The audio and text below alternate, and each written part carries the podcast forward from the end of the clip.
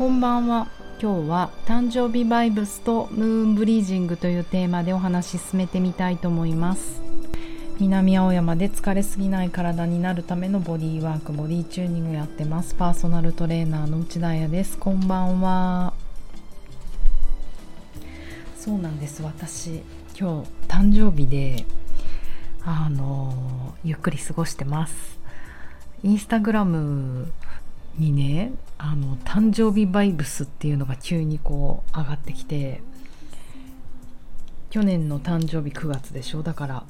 去年のじゅうがつからじゅう、じゅういち、じゅうに、いち、に、さん、し、ご、ろく、しち、はち、きゅうぐらいまでの月にいちまい勝手に向こうがピックアップしてきて、それはあれだね、ストーリーに私があげたものってことですね。ストーリーに私があげたものを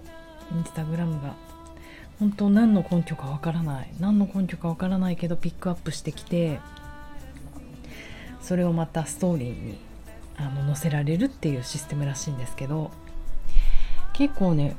こう感慨深いものがあったんですよね。こう月にいちまいの写真だけど、えー、と本当に楽しそうだな私って思って、もういわゆるリア充勇敢クラブ勇敢クラブなわけないか、リア充的な、まあそりゃそうですよね。 エスエヌエス なんてそもそも楽しいことしかね投稿しないわけだから、それをピックアップされて、それ、うん、まあピックアップされた中でもなんだろうな、ニセコとかパリに行ったり、絵もにまい出てきたな、エゴン・シーレの展覧会行って、パリでパオルセイ美術館でムンク見たりとか、あとダンスは何だっけ、はちがつとじゅうにがつとか出てきて、まあどちらもやちいみくんのレッスンでやちいみ先生のレッスンで、いやー楽しそうと思って、うん、あのインスタじゃなくて自分の写真を、写真ですよねあれ、あのカメラの中のあれがなんか思い出として上がってくるのは、あれはもうすごいやめたいなと思ってて、あのあれをやめる機能ってあるんですかね。めっちゃ苦手。なんかごねんまえの今日とかろくねんまえの今日とか突然出てくるじゃないですか。で結構ドキッとする写真も多くて、それこそ入院してる時の写真とかお葬式の写真とかも上がってきちゃうから、なんか朝一でそんなものを見ると結構こうひっくり返りそうになるというか、うーんやっぱりそこがインスタグラムと自分の写真、あと期間もね違いなのかなと思って、あのやっぱり自分の写真って私結構嬉しいことも悲しいこともなんか撮っちゃうんですよね。写真なんか記録みたいな感じで、だから結構そこそこ悲しい写真もいっぱい入ってるあと期間が長い、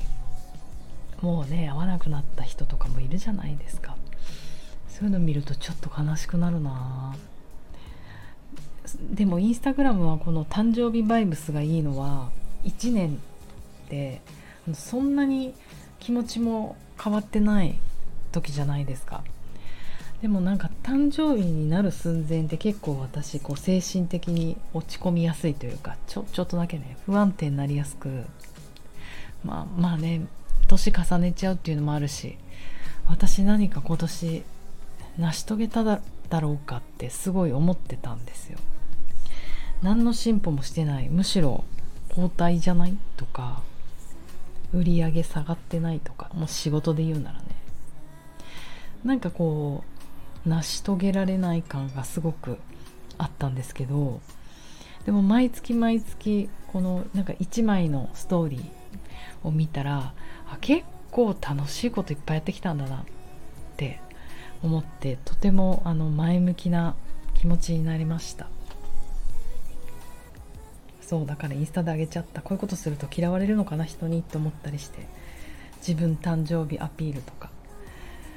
いやでももうねそんなもう生きてるだけでありがたい年齢じゃないですか。だからいいの嫌われても。でもなんか人そうね、私おめでとうっていうよりはこう写真を振り返ってみると、やっぱそこに関わってきた人たちがいるわけじゃないですか。一緒に旅した人、一緒にダンスを踊ってくれた人、一緒に物作ってくれた人とか、一緒にご飯食べてくれた人とか。だからこう、あ、誕生日って結構自分のためじゃなくて他人を感謝する日なんだなって思っちゃったりして大人になりました。えっとそう昨日はそう今日ね、実はめちゃめちゃ二日酔いで、昨日もね弾けちゃったんですよね。昨日は私の、あの一緒にボディチューニングをやってくれてる、パーソナルトレーニングをやってくれてる大好きなお友達、えーと、はるこさん、モデルサーファーのはるこさんと、あのこのスタンド エフエム でも対談しました。えーと、彼女と、あと中林美和ちゃん、モデルでもあり今はマロアという、あの本当素敵、私も愛用してますスパブランドを立ち上げていて、もう社長だよね。そんな美和ちゃんがお祝いしてくれて嬉しかった。と、というかなんか、ね、レッスンでは毎週会ってるけど遊びに行くの結構ニセコぶりぐらい久々に遊んだから、あのー、楽しいよねやっぱり。東京のなんか昨日結構弾けて代々木はちばんでご飯を食べて、その後えーと、渋谷のトランクホテルに移ってにけんめでさんけんめクラブ行こうってことになって、渋谷の街をこうトランクホテルからもう渋谷の駅をこうなんか縦断だか横断だか分かんないけど渡る感じ、あのー、本当にね、いや前結構交差渋谷の交差点とか毎日歩いてるけど、毎日なことない週にいっかいぐらいは私通ってるつもりでいたけど、あんなこう夜に酔っ払ってたのかな、なんかさんにんでキャーキャー言いながら写真撮りながらあの縦断したりするのはすごい楽しくて、しかも昨日満月、あ今日か今日ですね、中秋の満月、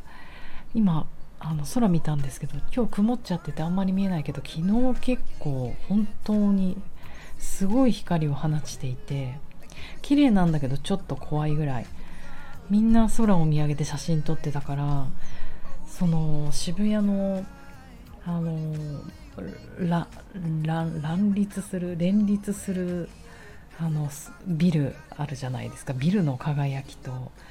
なんか月の輝きで、なんかこうすごい都会来ちゃったねみたいな、でこんな都会にいる私たちさんにんですけれども、なんかすごい都会感がすごい気持ちを上げてくれて、あのその後ねクラブ行きました。えっとみわちんの息子さん、本当にみわちんすごい、よにんの子供を育てて、えっと横井蓮くんがね ディージェー として活躍なさっているんですが、そのクラブに行って、なんだっけな名前忘れちゃった、うんお祝いしてもらって、いやいい、クラブ活動はやっぱり楽しい。ほんと女の子女の子っていうかね、はるさんみわちんのこのエナジーがほんと心地いいんですよね、私にとってちょうどいい塩梅というか。そしてやっぱりそのみわちんはるさんってお母さんじゃないですか、だからそのマザーのパワーもあって、その子供たちはねもう大人だったりするんだけど、なんかそういうなんつうのかな、まあある意味いろんな家族の形を受け入れている子供たちっていうのを見ると本当大人だなって思うし、あの多様性今っぽいなってすごく思うし、だから自由な価値観を持ってる人たちなんですよね。そういう人と一緒にいるとめちゃめちゃ楽しい、解放される、はいという私のあの誕生日のお話でした。えっとでもねインスタグラムでもちょっと上げちゃったんですけれども、満月ということであの呼吸なんかそうそうもう連日二日酔いだからちょっとこうちゃんと自分で自律神経結構ぐちゃぐちゃになったなと思ったから、瞑想神経チューニングやろうかなと思って、今日ご紹介するのはムーンブリージングというもので、えっと、うん、結局どういうことかというと、私たちのこの鼻鼻の穴って面白いんですけど、太陽と月をそれぞれ意味してると言われていて、エネルギーの通り道ってことだね。えーと、左の鼻の穴が月の軌道、まあインドっぽい言葉だとイダっていうみたいだけど月で、右側が太陽の軌道なんですよ。月と太陽ってあの陰陽でね、月と太陽で比較するとやっぱり月は陰だよね。そう、太陽は陽なんですよ。だから左の鼻の穴は月の軌道で、副交感神経が優位になるリラックスした状態なんですね。右の鼻の穴は太陽の軌道で交感神経が優位になる。例えば今皆さんどっちの鼻の穴通ってます？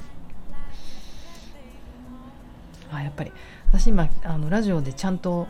じゅっぷん以内に収めて話さなきゃとか、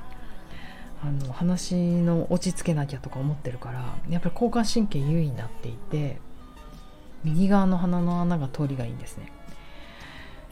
あのだから左の鼻の通りがいい人は